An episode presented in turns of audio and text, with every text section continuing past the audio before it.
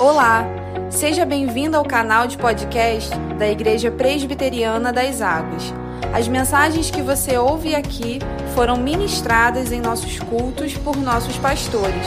Deus te abençoe poderosamente. Irmãos, dentre as muitas coisas que podem mover o coração de um homem, e para a classe das crianças é uma delas, a gente acabou de ver, três são tão fortes que são registradas em absolutamente todas as histórias relatadas em todas as mitologias.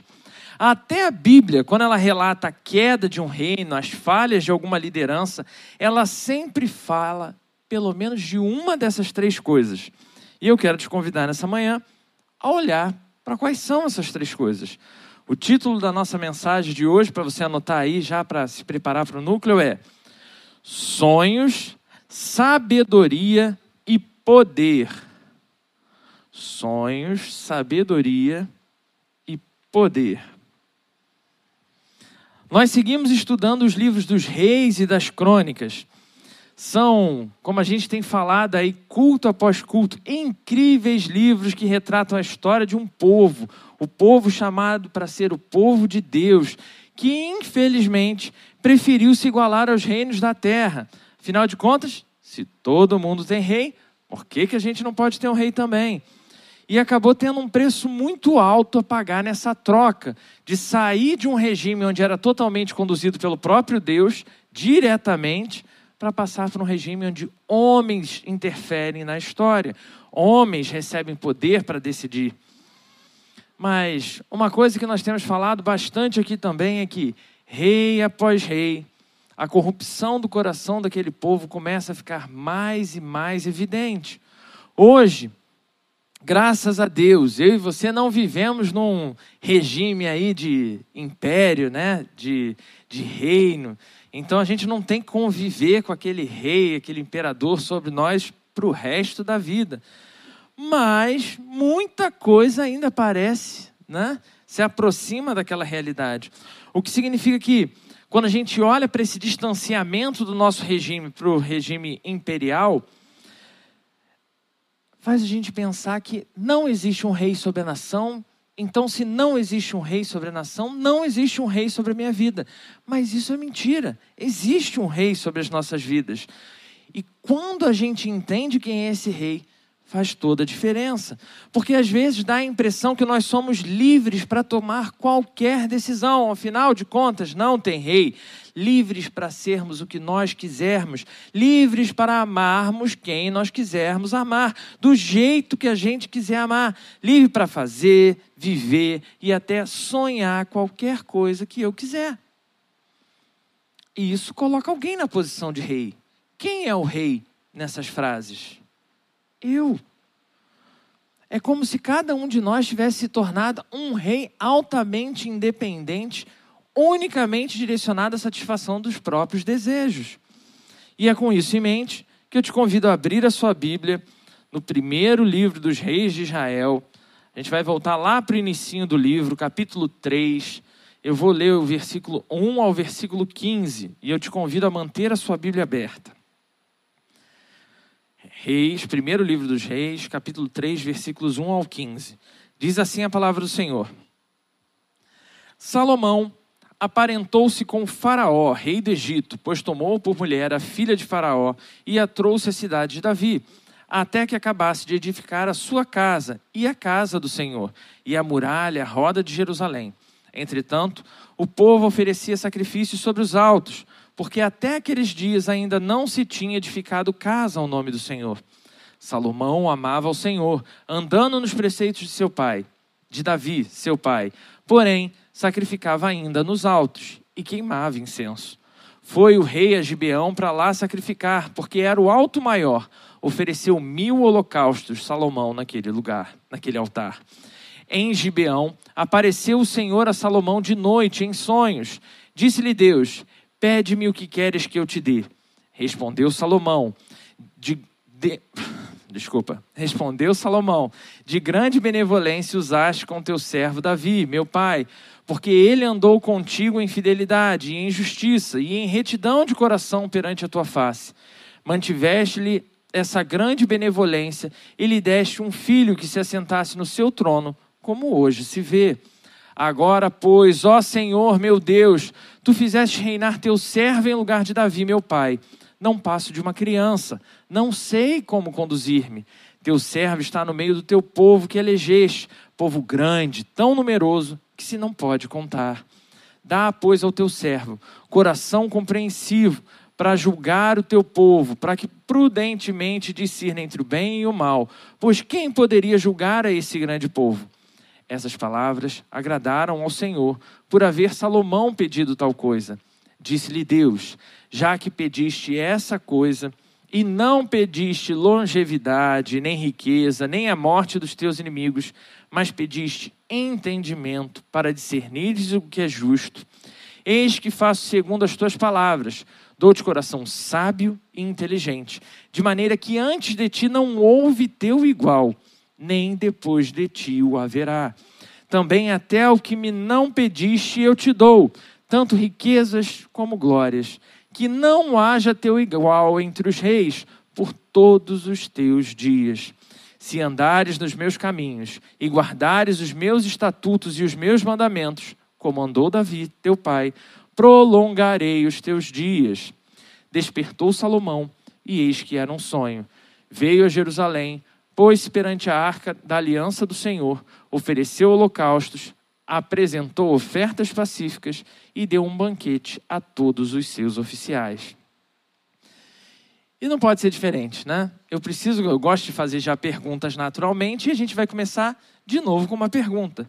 E se você pudesse pedir qualquer coisa a Deus, mas qualquer coisa do mundo inteiro, e melhor, ninguém vai ouvir o seu pedido, só Deus. Porque às vezes tem coisa que a gente quer pedir que a gente tem vergonha de pedir, né?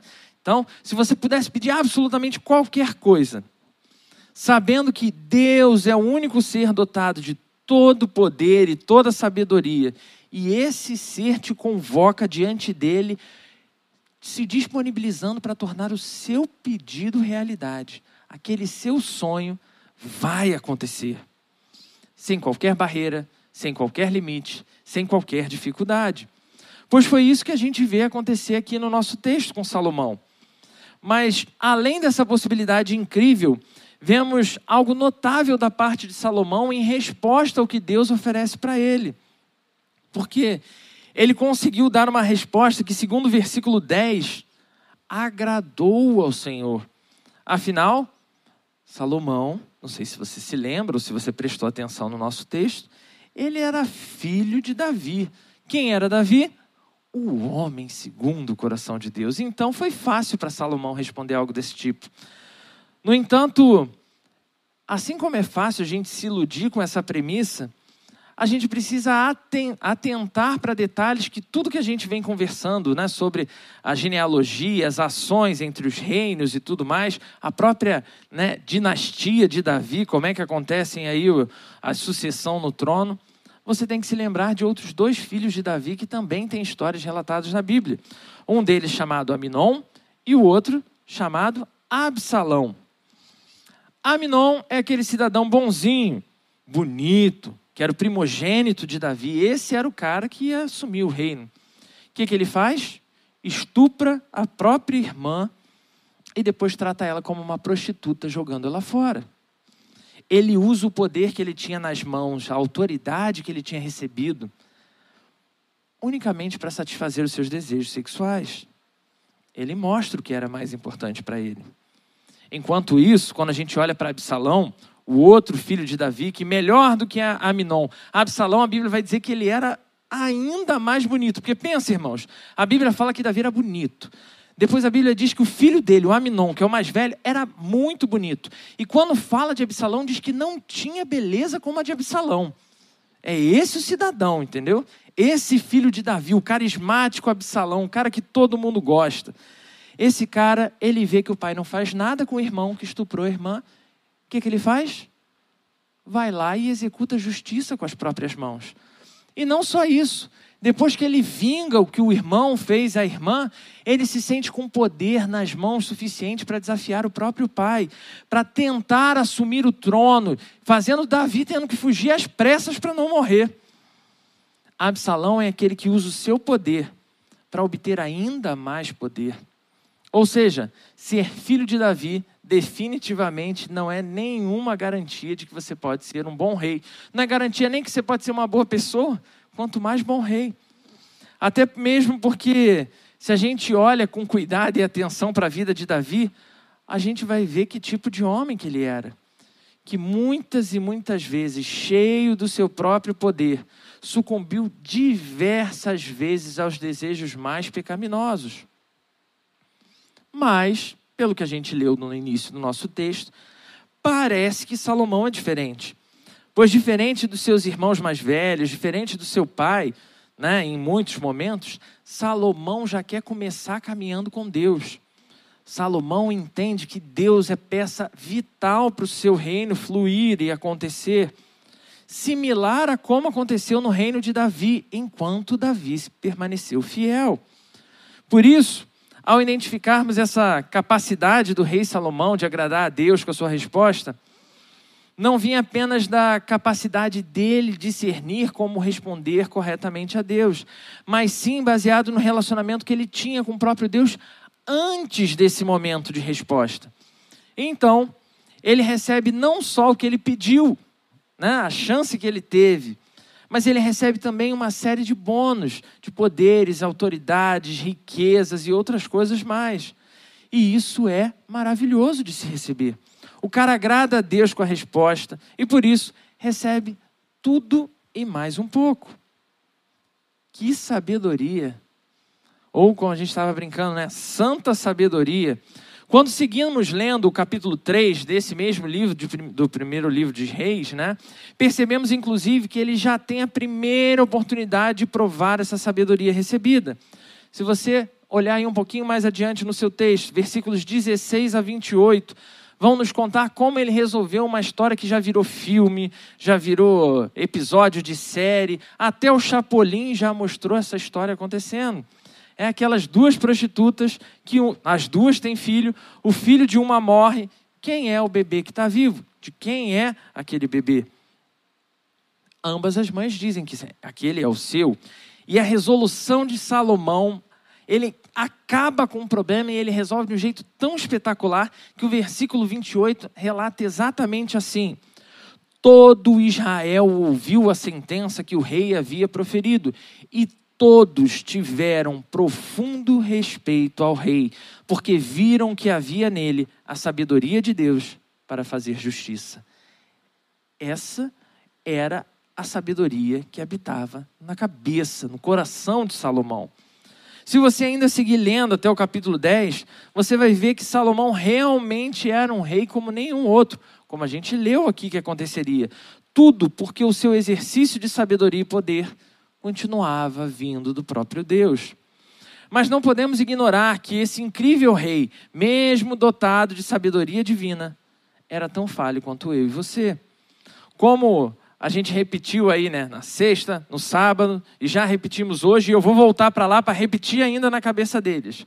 Assim como cada um de nós, Salomão era nada além de um pecador miserável. Nós não somos melhores que ninguém, assim como Salomão não era melhor que ninguém. No capítulo onze, vemos a narrativa de como ele se afasta dos caminhos do Senhor e começa a ignorar a ação de Deus ao longo do seu reinado. Mas se estudarmos sua vida com especial atenção, vemos que existem diversos sinais da corrupção do seu coração, mesmo já nesse texto que a gente acabou de ler, inicinho do reinado dele.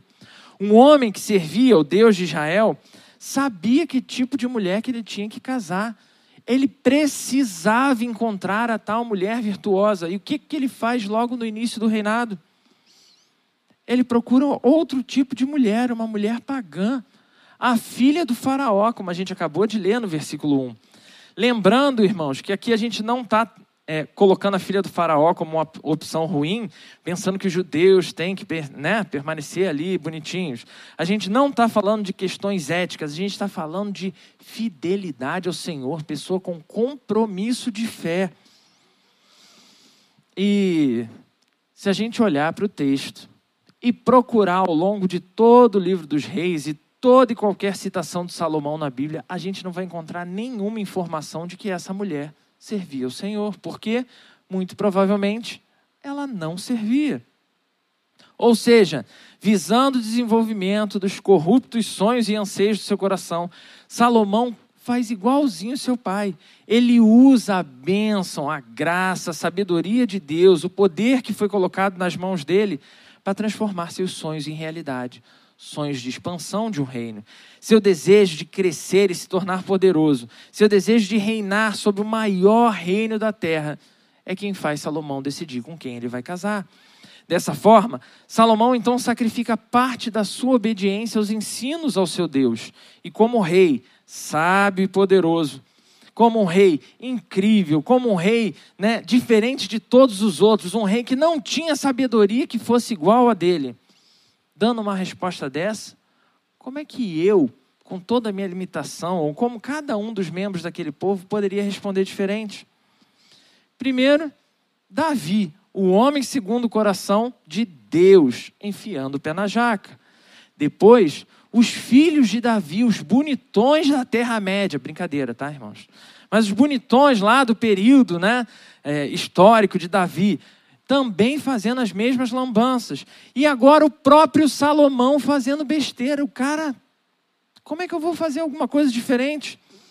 Ao invés de confiar no Senhor, Salomão confiou em seu discernimento para fazer alianças que lhe fossem mais favoráveis. Ele recebera a sabedoria divina, mas seu coração parecia ter um interesse muito maior, ou ter um poder muito maior de influência nas suas decisões do que a ação de Deus. E assim como vimos diversas vezes ao longo dessa série de mensagens, a sedução ao poder ludibriou Salomão, ao ponto dele se arriscar a desenvolver alianças completamente perigosas. O Egito, que você deve lembrar, afinal de contas a gente tem um monte de música, um monte de história para as crianças falando do Egito, né? Afinal de contas o povo foi feito escravo no Egito. A gente tem até novela que levou aí, sei lá, mais de um ano passando na televisão falando sobre isso, porque é uma história dolorosa do povo e é uma prova de como Deus se importa. Aí vem Salomão, pouco tempo depois, e casa, fazendo aliança com esse mesmo rei. Anos depois, tá? Não exatamente o mesmo rei. O interesse em estabelecer benefícios próprios, benefícios políticos, aumento de poder, fez com que Salomão sacrificasse benefícios espirituais. Ele colocou em segundo plano qualquer relação com Deus.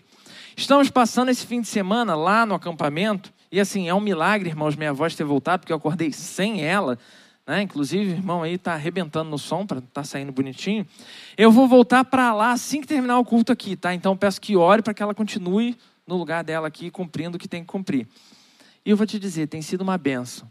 A gente dormiu pouco, a gente teve muita oportunidade de comunhão e Deus, assim, agiu de formas extraordinárias naquele lugar. Mas, além disso tudo, eu estou falando do acampamento porque lá a gente tem falado especificamente de um tema que passa recorrentemente aqui pelo púlpito: cosmovisão. E ontem, no culto da noite, a gente teve um culto que a mensagem durou praticamente duas horas. É, isso, eu também, também fiquei assim, né? Porque em um determinado momento a gente parou a mensagem diretiva dessa forma e a gente começou a ouvir as pessoas que estavam ali. E cada um começou a falar do que Deus já fez na sua vida e na sua história. E, irmãos, que coisa extraordinária ouvir como Deus transformou a forma de cada um dos nossos irmãos de ver o mundo.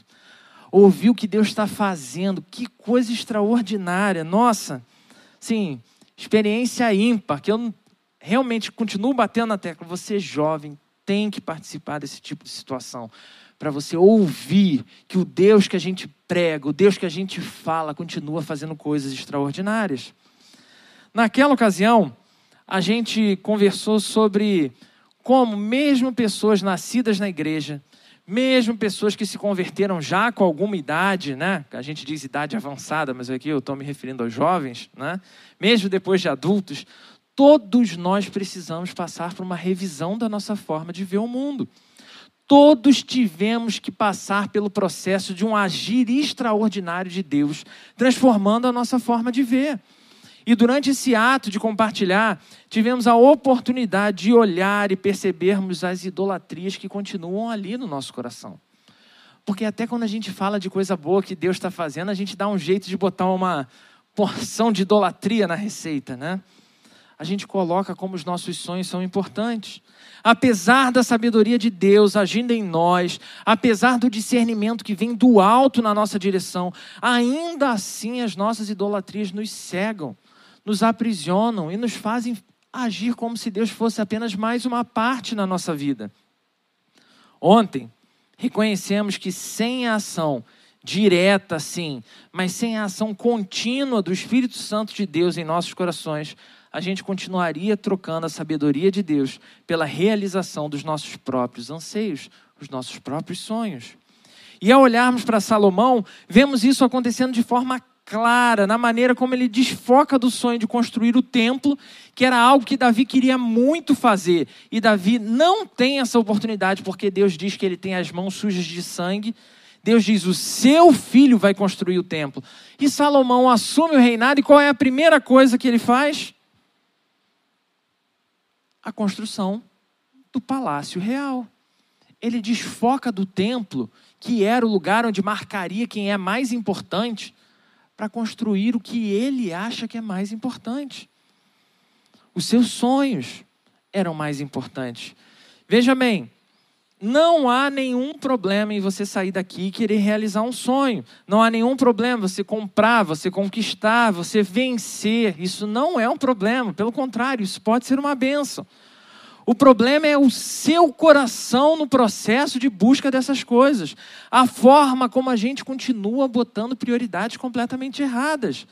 Ao compararmos esse texto com o texto de primeiro Reis, capítulo seis e o capítulo sete, nós vamos descobrir que Salomão dedicou muito mais atenção, muito mais tempo e muito mais recurso para a construção do palácio. O que esses próprios textos nos permitirão observar como sinais de que o coração dele, mesmo no início desse mandato, né, real dele aí, já estava inclinado para outros tipos de devoções, inclusive a devoção ao dinheiro. O poder tinha iludido Salomão. Ele tinha se fascinado. E, irmãos, quantas vezes a gente... Assim, eu não sou muito velho não, tá? Estou com meus trinta e seis, feito agora há pouco. E no, na pouca experiência política que eu tenho, e eu só estou referindo aqui a o que eu vi no nosso país, e até um pouquinho em outros países, eu vi homens chegarem ao poder das pessoas e dizerem, esse aí vai resolver o problema. Resolveu? Porque mesmo pessoas bem intencionadas, mesmo pessoas com os melhores comprometimentos, elas se iludem com o poder. Salomão era esse cara. Ele tinha sabedoria divina. Ele tinha poder para fazer a diferença em todo o reino. Mas seus sonhos estavam pouco a pouco expondo a corrupção do seu coração. Ele preferiu focar no próprio culto. Ele preferiu focar na construção daquilo que importava para ele. Ele queria focar na construção do grande rei Salomão. Mostrar para o mundo que existia um rei sem igual. Afinal de contas... ele achou que ele podia ser o Senhor sobre toda a terra e não o Deus que deu a ele essa sabedoria. Outro sinal preocupante está logo nos versículos dois e três. Preste atenção. Diz assim, entretanto o povo oferecia sacrifícios sobre os altos, porque até aqueles dias ainda não se tinha edificado casa ao nome do Senhor. Salomão amava o Senhor, andando nos preceitos de Davi seu pai. Porém... sacrificava ainda nos altos e queimava incenso. Assim como o povo, Salomão sacrificava a Deus nos altos, nos lugares altos. O problema está exatamente no significado dessa palavra aqui, lugares altos no texto. O termo que é usado aqui é porque para a gente parece que a gente não precisa mais, né? Não tem sacrifício, então para a gente não faz muita diferença isso. Mas quando a gente vai entender como a Bíblia chama esses lugares, o que é um altar ao Senhor, o que é um altar pagão, a gente vai descobrir que o termo que é usado quando fala que Salomão aqui, que parece que ele está fazendo algo bom, né? Sacrificando ao Senhor, o que está dizendo aqui é um olhar pejorativo, é uma palavra pejorativa, é uma palavra que só é usada aqui para Salomão e depois para deuses pagãos. É uma palavra que vai mostrar que é um tipo de adoração pagã. Como a gente pode conferir depois, no segundo livro dos Reis, capítulo quatorze, versículo quatro, no segundo livro dos Reis, capítulo quinze, versículo trinta e cinco, e em muitas outras histórias, inclusive numa história pregada aqui pelo pastor Jackson na semana passada sobre Manassés, quando ele sacrifica os próprios filhos nos lugares altos. É esse tipo de altar que Salomão está sacrificando. E aí você pode estar pensando aí, caramba, como é possível? Ele recebeu tudo de Deus, ele recebeu um reino só para ele, ele sabe quem Deus é. Caramba, não é possível que ele fez algo tão bizarro e tão errado. Não é possível que alguém tão inteligente e sábio foi tão idólatra.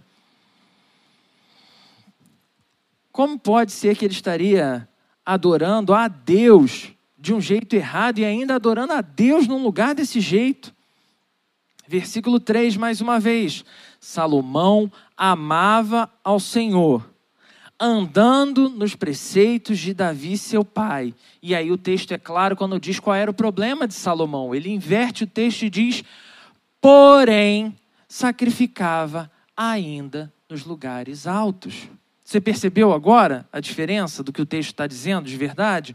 O texto nos diz que Salomão amava o Senhor, porém, ainda tinha algo muito errado. E além da expressão usada para o lugar, né, dos sacrifícios atribuídos aí a deuses pagãos, observamos aqui um termo restritivo, que aponta para uma exceção, apesar de tudo que Salomão fazia na direção de uma pessoa que ama ao Senhor, ele continuava idólatra. Seria mais ou menos como se a gente estivesse dizendo, Salomão adorava a Deus, mas infelizmente continuava sacrificando nos altares pagãos. Deus estava ali fazendo parte da vida de Salomão e a sabedoria de Deus agia em Salomão para ele discernir todas as coisas. Mas outras idolatrias também ocupavam o coração desse grande rei. E o pecado, meu irmão, minha irmã, turvava a sua capacidade de julgamento das coisas. Isso precisa nos levar à compreensão de que a aparição de Deus para Salomão aqui está muito mais relacionada com a sua maravilhosa graça do que, de fato, com uma obediência meritória de Salomão. A própria lei do Senhor, apresentada por Moisés, dizia que era dever dos servos de Deus destruírem os altares pagãos, destruírem os lugares altos.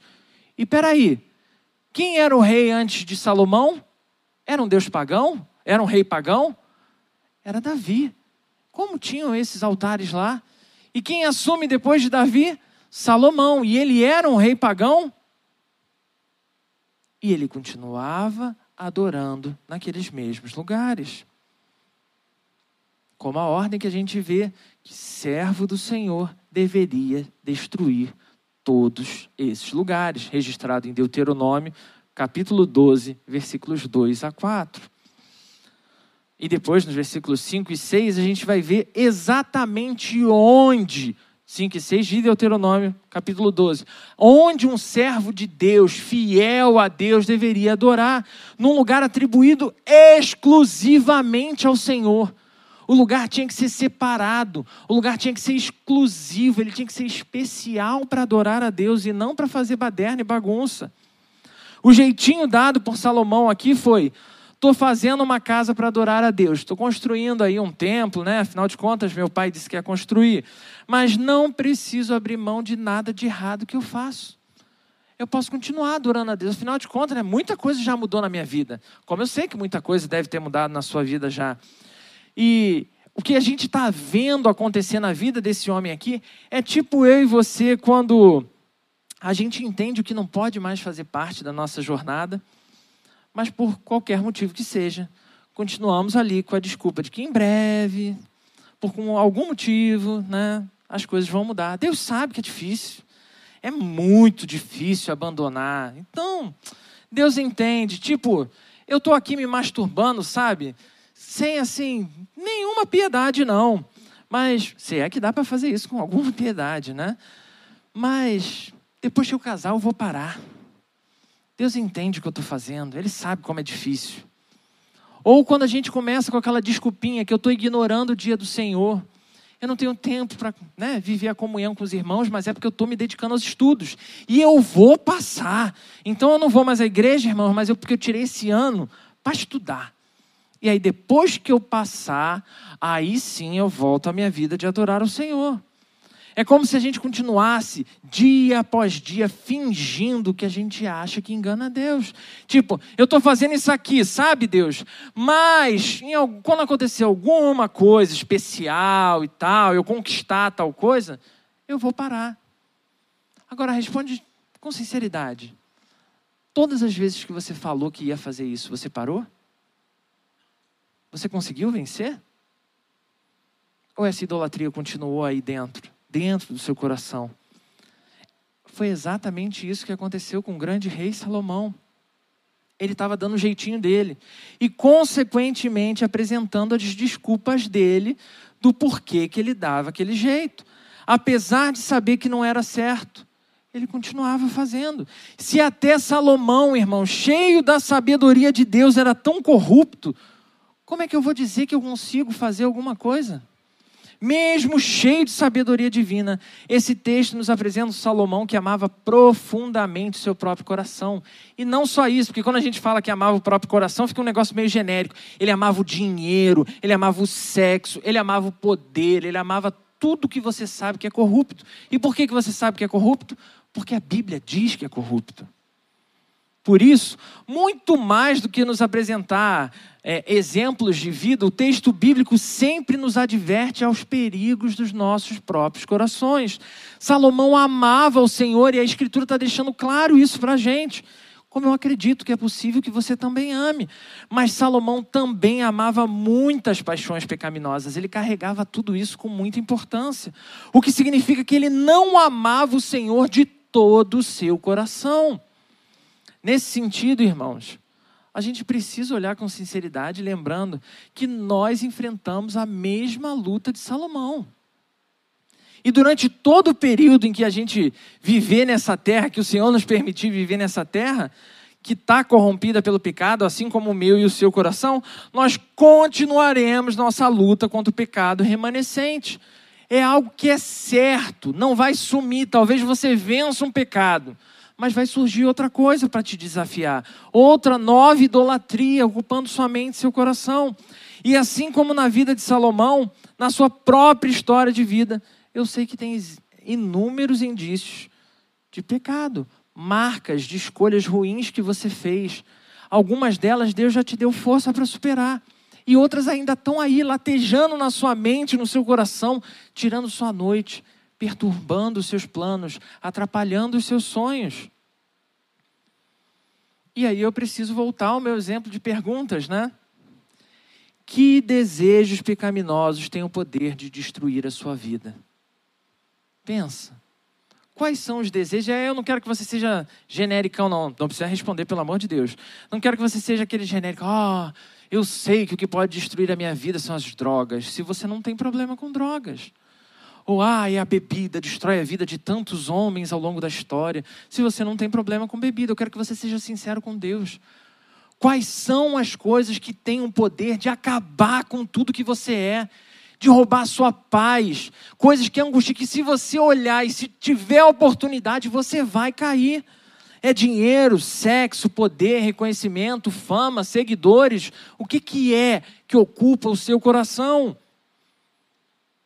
Quais os indícios da corrupção do pecado que ainda habitam na sua vida? Quais as idolatrias que te fascinam e te levam a sacrificar qualquer coisa do seu relacionamento com Deus para continuar levando a vida que você quer? Pois cada uma dessas coisas, meu irmão, minha irmã, tem um poder de uma bomba atômica dentro de você. Um incrível poder de destruição. Mas vamos seguir para o nosso texto. Quando a gente continua olhando para entender tudo que está sendo revelado aqui, entender como isso precisa ser aplicado na nossa vida, a gente vai entender o que... algo que é produzido no reino de Salomão, que é o livro de Provérbios, capítulo um, versículo sete, vai afirmar dizendo que o temor do Senhor é o princípio da sabedoria. Salomão acabou de receber sabedoria e ele já está metendo o pé na jaca. E isso faz muita diferença, irmãos, quando a gente entende o que precisa ser o primordial, o que precisa ser o principal, para que as idolatrias não sigam controlando o nosso coração. O temor ao Senhor precisa ser essa coisa principal na nossa vida, para só assim eu e você podemos viver sonhos verdadeiramente regidos pela sabedoria divina. Continuar justificando, continuar fortalecendo o eu, dizendo, ih, esse cara aí ó, falou as coisas, eu acho que ele viu alguma postagem minha, então mandou indireta, em vez de se justificar de qualquer outra forma. Olha para o seu relacionamento com Deus e clama. Deus tem o mesmo poder, o poder que transformou a vida de Salomão, o poder que restaurou o coração de Davi, o poder que tem transformado a minha vida, também pode transformar a sua. É importante, irmãos, identificarmos todos os indícios da queda, todos os indícios da corrupção do nosso coração. Mas é importante a gente lembrar que nada disso nos torna inalcançáveis para Deus. Porque Deus já sabia o quão falho a gente era. Ele já sabia o quão limitado a gente era. Deus não é que nem a gente não, que quando alguém faz alguma coisa fica decepcionado. Ele fica assim, a Bíblia diz que ele fica triste. Mas ele não fica, poxa Felipe, por que, que você fez isso? Porque ele sabia. Mas pelo contrário, assim como a gente... Quer dizer, eu ia dizer que a gente vê, né? Mas a gente deveria ver quando um pai ou uma mãe vê o filho fazendo algo errado, em vez de você ir lá e só, né, botar a carga em cima do seu filho, errado, errado, errado, você vai dar a mão para o seu filho e vai ensinar a fazer o que é certo. É isso que Deus faz com a gente. É esse tipo de cuidado que ele tem com a gente. Apesar de todas as nossas escolhas, apesar de todas as coisas que Salomão fez, Deus sabia que no seu coração ainda existia um adorador. Era um adorador confuso, verdade, mas era um adorador. Era um adorador que precisava de uns reparos, é verdade. E ao longo da história de Salomão, esses reparos vão acontecendo. Ele é advertido, ele é transformado, ele é restaurado pelo Espírito Santo. E então, ele vai abandonando essas práticas. A diferença entre alguém submisso a Deus está no fato de ser capaz de identificar os indícios da queda ali. O tolo vai continuar dando todo tipo de desculpa. Como Salomão, o homem mais sábio do mundo, mesmo cheio da sabedoria divina, fez várias e várias vezes. Enquanto homens e mulheres alcançados de verdade pela graça do Senhor, entendendo o processo de Deus a cada momento na nossa vida, ainda que sejam verdadeiros brucutus e ignorantes, a cada dia que passa eles vão ser capazes de reconhecer as suas limitações, reconhecer as suas fraquezas e buscar dia após dia vencê-las no Senhor. Apesar do nosso texto nos esclarecer detalhes sobre Salomão, o que ele estava vivendo naquele momento e as situações que ele estava passando e as escolhas que ele estava fazendo, o centro do nosso texto não é Salomão. Porque o verdadeiro sonho nos enche de sabedoria, mas uma sabedoria que não se esgota em si mesmo. É uma sabedoria para a execução do que for preciso, para que o poder de Deus se manifeste na nossa vida, para que o poder, a graça, a maravilhosa graça de Deus que tem transformado a gente, também seja vista pelas outras pessoas, mostrando a esperança para homens e mulheres. Deus se agradou dos pequenos acertos de Salomão. Deus perdoou os graves erros de Salomão. Deus decidiu redimir a Salomão, apesar da sua incompetência, apesar do seu sonho corrupto, apesar da sua cegueira espiritual, confundir a sabedoria que ele tinha recebido. Apesar do poder ter cegado os olhos de Salomão, apesar de toda a limitação e incompetência que um homem pode ter, Deus estava com Salomão. Apesar de tudo que eu fiz, apesar de cada uma das escolhas que eu fiz, apesar de tudo que você fez, Deus continua comigo, Deus continua com você. Porque Ele quis nos salvar, Ele quis nos redimir, o nome é graça.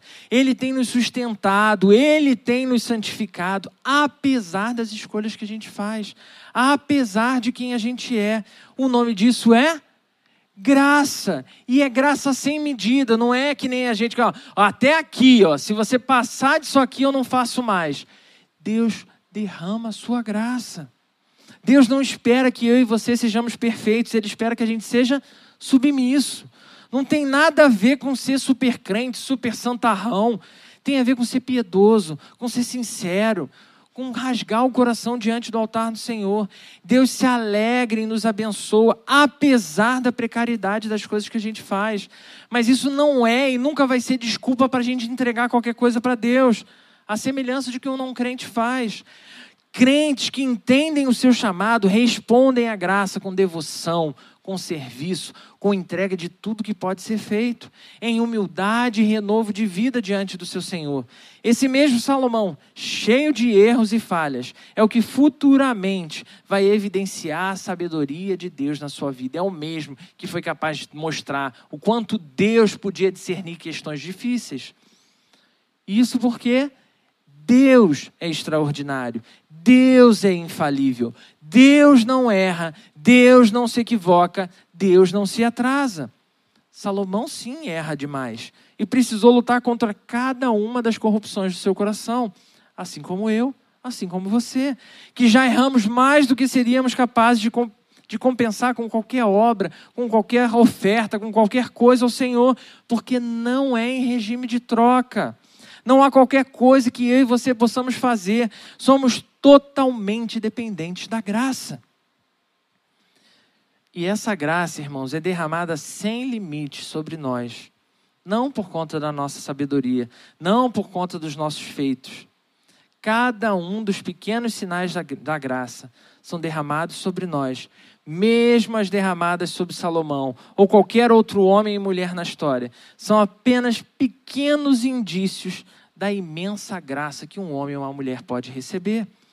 Diante de toda a nossa incapacidade de fazer o certo, a nossa incapacidade de transformar essa corrupção do nosso coração, Deus escolheu nos enviar aquele que não só nos serviria de exemplo de vida, um exemplo perfeito, mas aquele sobre quem todas as falhas, erros e pecados seriam lançados. Salomão viu e usufruiu desses lampejos de graça, uma graça que ia muito além dele, assim como nós diariamente desfrutamos dessa mesma graça, única e exclusivamente por livre vontade de Deus em nos abençoar. Então nenhuma dessas bênçãos jamais se comparará à certeza de que Deus esteve entre nós, encarnado como homem comum, com todas as limitações que cada um de nós tem. E Ele, o nosso Senhor Jesus Cristo, venceu toda essa corrupção. E apesar de ser completamente puro, justo e perfeito, recebeu sobre si o castigo de Deus. Castigo por cada falha consciente minha. Castigo sobre cada falha consciente, cada escolha da pior categoria que você fez, tudo isso foi lançado sobre Jesus. E por essa extraordinária e perfeita graça, eu e você podemos também resistir às novas tentações que vierem. Por conta dessa graça, você pode ter a plena certeza de que no dia final, apesar de cada um dos seus erros, existe esperança e você poderá viver com Cristo na glória. Por conta dessa ilimitada graça, não há nada que possa nos afastar do nosso Senhor. Por isso, meu irmão, minha irmã, você precisa sair daqui exercitando tudo o que foi falado nessa manhã. Porque eu sei que você tem desejos, eu sei que você tem sonhos. E, cara, você vai continuar tendo isso, porque nós fomos feitos para isso. Para ansiar coisas melhores. A gente foi feito para viver na presença do Todo-Poderoso. A gente foi feito para viver num mundo de perfeição e a gente caiu. Como viver satisfeito nesse mundo? A nossa visão vai além, a gente precisa de mais do que isso. Independente dos quais têm sido os sonhos, irmãos, que você tem carregado, os sonhos que você tem, o Senhor é capaz de renovar, de transformar, de redirecionar seus sonhos para serem sonhos ligados, conectados com o coração dele. O Supremo Senhor que viveu, morreu e ressuscitou, nos convida a abandonar sonhos e desejos pecaminosos, coisas que vão suprir pequenas necessidades no nosso coração, para em troca disso assumirmos coisas muito maiores propostas. Sonhos e desejos que, sant...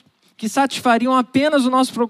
próprio coração, precisam ser abandonados para nesse momento, diante da graça renovada na nossa vida, substituirmos com toda a sabedoria de Deus que é estendida a nós, por novos sonhos, sonhos e desejos santos, sonhos e desejos puros, sonhos e desejos que manifestem a glória de Jesus Cristo na minha e na sua vida.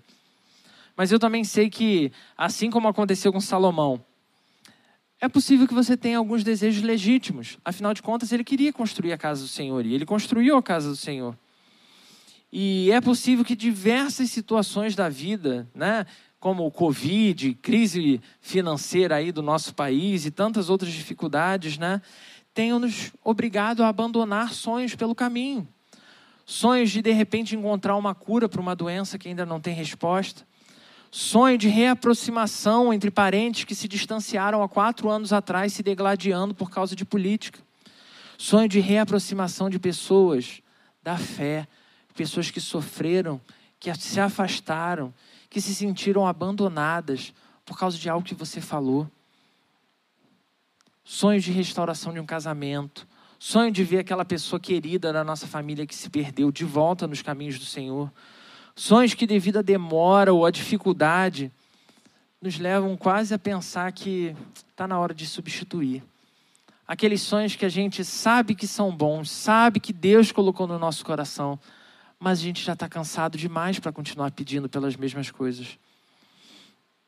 Que Jesus Cristo, o nosso Senhor, em seu poder e glória nessa manhã, enche o seu coração de sabedoria do alto, para que você não esgote em si mesmo, não esgote nas suas forças o que Deus te chamou a fazer.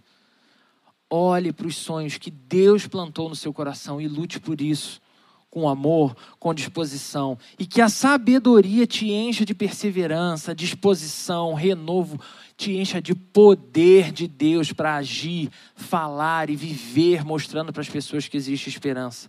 Para que, cheio das armas do nosso Senhor, para a glória do nosso Deus, você possa realizar cada um desses sonhos. Por fim, vivemos em um século imediatista, num momento histórico onde somos continuamente empurrados para uma eterna gangorra, que ora nos leva adentro da igreja, em fidelidade ao Senhor, né? Uma hora correr para uma vida super espiritual, em que você consegue, faz os devocionais, lê a Bíblia, você lê a Bíblia sozinho, você lê a Bíblia com a esposa, você lê a Bíblia com os filhos, você lê tanta Bíblia que a Bíblia sai assim pelos seus poros. E ora nos leva ao completo esfriamento espiritual, que a gente tenha coragem de dizer que não tem tempo para ler um versículo, porque a gente não quer. Vida que nos leva a viver nesse movimento, realmente de hora estar com Deus e glórias, e hora fingir que Deus não existe, nem tem Deus nenhum. E nesse sentido é possível que você tenha se acostumado a viver aonde você está, achando que essa vida é a vida que dá para levar, achando que é isso aí que tem para você nesse mundo. Pode ser que nem a vida, nem qualquer outra coisa hoje seja capaz de te motivar a sair de onde você se colocou. Mas eu preciso te lembrar que essa graça também é estendida a você. Deus se preocupa com você. Ele derrama do sangue dele, um sangue precioso que transforma qualquer um sobre você. O Deus que pode todas as coisas, o Deus que perdoa, renova e transforma até mesmo os corações mais duros. Ele traz sobre você o Santo Espírito dele, nos lembrando as palavras do profeta Jeremias, dizendo: porque sou eu que conheço os planos que tenho sobre vocês, diz o Senhor, planos de fazê-los prosperar e não de lhes causar danos, planos de dar-lhes esperança e um futuro. Então vocês clamarão a mim, virão a orar a mim e eu os ouvirei. Vocês me procurarão e me acharão quando me procurarem de todo coração. Jeremias vinte e nove, versículos onze ao treze. Jesus Cristo, irmãos, o Rei dos Reis, o Senhor dos Senhores, olha ela aí, ó, está atento à sua voz. Que nesse momento de oração, você mais uma vez abra a sua vida para o seu Senhor. Diga a Ele o que te aflige. Clame... Aí, brincadeira, né? Obrigado.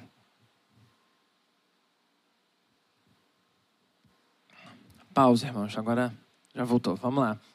Que nesse momento de oração, você mais uma vez abra o seu coração ao Senhor, dizendo para Ele o que te aflige, dizendo para Ele o que te incomoda, mas não contando historinha como discurso de Miss, né? É, ah, eu quero a paz mundial, mas dizendo o que é realmente importante para você.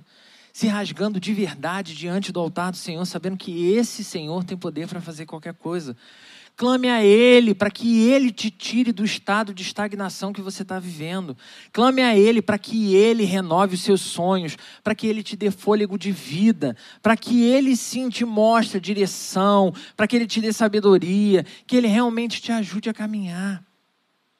Para que uma vez recebido tudo isso dos céus, sabedoria, poder, renovo, graça, Identifica, você seja capaz de identificar novos sonhos e motivações do Senhor, melhores do que os seus. Sonhos que nos tiram do lugar onde a gente está e nos faz cidadãos de um grande reino, um reino perfeito, de homens e mulheres imperfeitas que caminham na direção da perfeição. Ele nos dá a força necessária para todos os dias da nossa vida, como parte desse reino, destruirmos os pequenos e grandes altares que a gente tem carregado, removermos os ídolos do nosso coração e vivermos com Jesus Cristo como nosso único Senhor. E a cada dia, como parte desse reino, estarmos mais e mais alinhados com os sonhos dele, para a expressão da sua santa sabedoria, para a demonstração do seu glorioso poder, através das suas escolhas diárias, sozinho, com os amigos, com a família, no trabalho, por onde você passar, para que todos contemplem a glória de Deus em você. Meu irmão, minha irmã, eu te convido a se colocar de pé mais uma vez. Nós vamos falar com o nosso Senhor, esse Deus que tem todo o poder, dotado de toda a honra, toda a glória, esse Deus que escolheu você dentre tantos homens e mulheres, esse Deus que hoje te trouxe aqui para ouvir, esse Deus que hoje renova o compromisso dele de ser fiel à sua santa palavra, transformando homens e mulheres imperfeitos, falhos, limitados, em homens e mulheres que glorificam ao seu Senhor com tudo o que são. Oremos ao Senhor. Deus, obrigado, Senhor. Obrigado porque apesar de nós, a tua mão não falha, Senhor. Obrigado, Senhor, porque nós cansamos, nós desistimos, nós abandonamos, mas o Senhor jamais faz isso. Senhor, nós pedimos que assim como o Senhor tem sido tão poderoso, tão gracioso, o Senhor nos permita também sermos assim com as pessoas que nos cercam. Ajuda-nos, Senhor, a não desistir daqueles que amamos. Ajuda-nos, Senhor, a não desistir de cada projeto, cada sonho que o Senhor colocou no nosso coração, que veio do alto, Senhor. Que o nosso compromisso com essas realizações seja maior do que com os nossos próprios sonhos. Deus, nós também te pedimos que assim como o Senhor tem comunicado tantas coisas, assim como o Senhor em graça tem cuidado de nós, assim como a tua misericórdia tem sido tremenda, Senhor, apesar de todas as escolhas ruins que temos feito, nós te pedimos que o Senhor nos dê força, Pai, para enfrentarmos os nossos ídolos, para abandonarmos, Senhor, os falsos altares que tem sido lugar, Senhor, que tem tomado tanto do nosso tempo, tanto da nossa vida. Livra-nos de tudo isso, Senhor, e ajuda-nos a viver mais e mais para a tua honra e para a tua glória, em nome de Jesus. Amém.